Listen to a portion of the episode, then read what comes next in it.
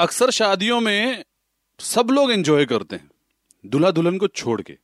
मैं भी वेला तू भी वेला। अक्सर कहा है? मैंने आपकी बात नहीं कर रहा हूँ। सुपर हिट्स 93.5 रेड एफएम पर मैं हूँ रॉकी आपके साथ दिल्ली का सबसे बड़ा वेला। अक्सर शादियों में ऐसा भी होता है कि बहुत सारे काम दूल्हा दुल्हन को ऐसे करने पड़ते हैं या लोगों को ऐसे करने पड़ते हैं रिश्तेदारों को जो वो कतई नहीं करना चाहते हैं। कौन कौन से वो काम होते हैं शादियों में? हाँ जी? सर मेरा नाम कनिका बहल है। जी बताइए।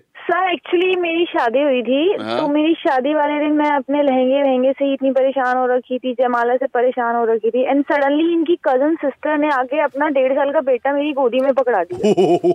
मैं इतनी इरिटेट हो रही थी अपने आप से और मैं उस बच्चे को संभालू या मैं खुद को संभालू? आ, और मैं बोल नहीं सकती कि यार प्लीज़ अपने बच्चे को संभाल मैं खुद को नहीं संभाल पा रही हूँ।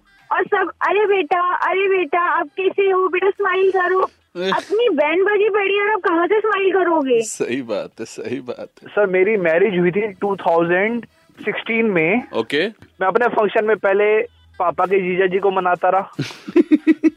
उसके बाद मेरा जीजा रुस गया मैं उसको मनाता रहा।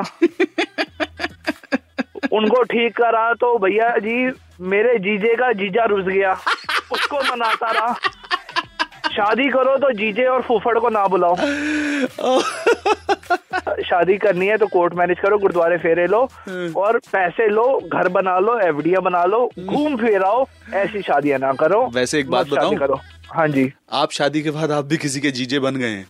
सर मैं जीजा बन गया लेकिन मैं ये चीज़ सीख के ना बड़ा सुधर गया हूँ। मेरा नाम अमित कुमार है मैं इधर गुड़गावा से बोल रहा हूँ। सर इसमें एक जो दूल्हा दुल्हन काम करते हैं ना सबसे वो लगता है नहीं करना चाहते कि जैसे वो रूठे हुए मोसा फूफा होते हैं ना और उनके जो पैर छोले पड़ते हैं, भाई साहब, वो सबसे मुश्किल काम हो। मैं हूँ रॉकी, आपके साथ ब्रेड एफ़ पर बजाते रहो।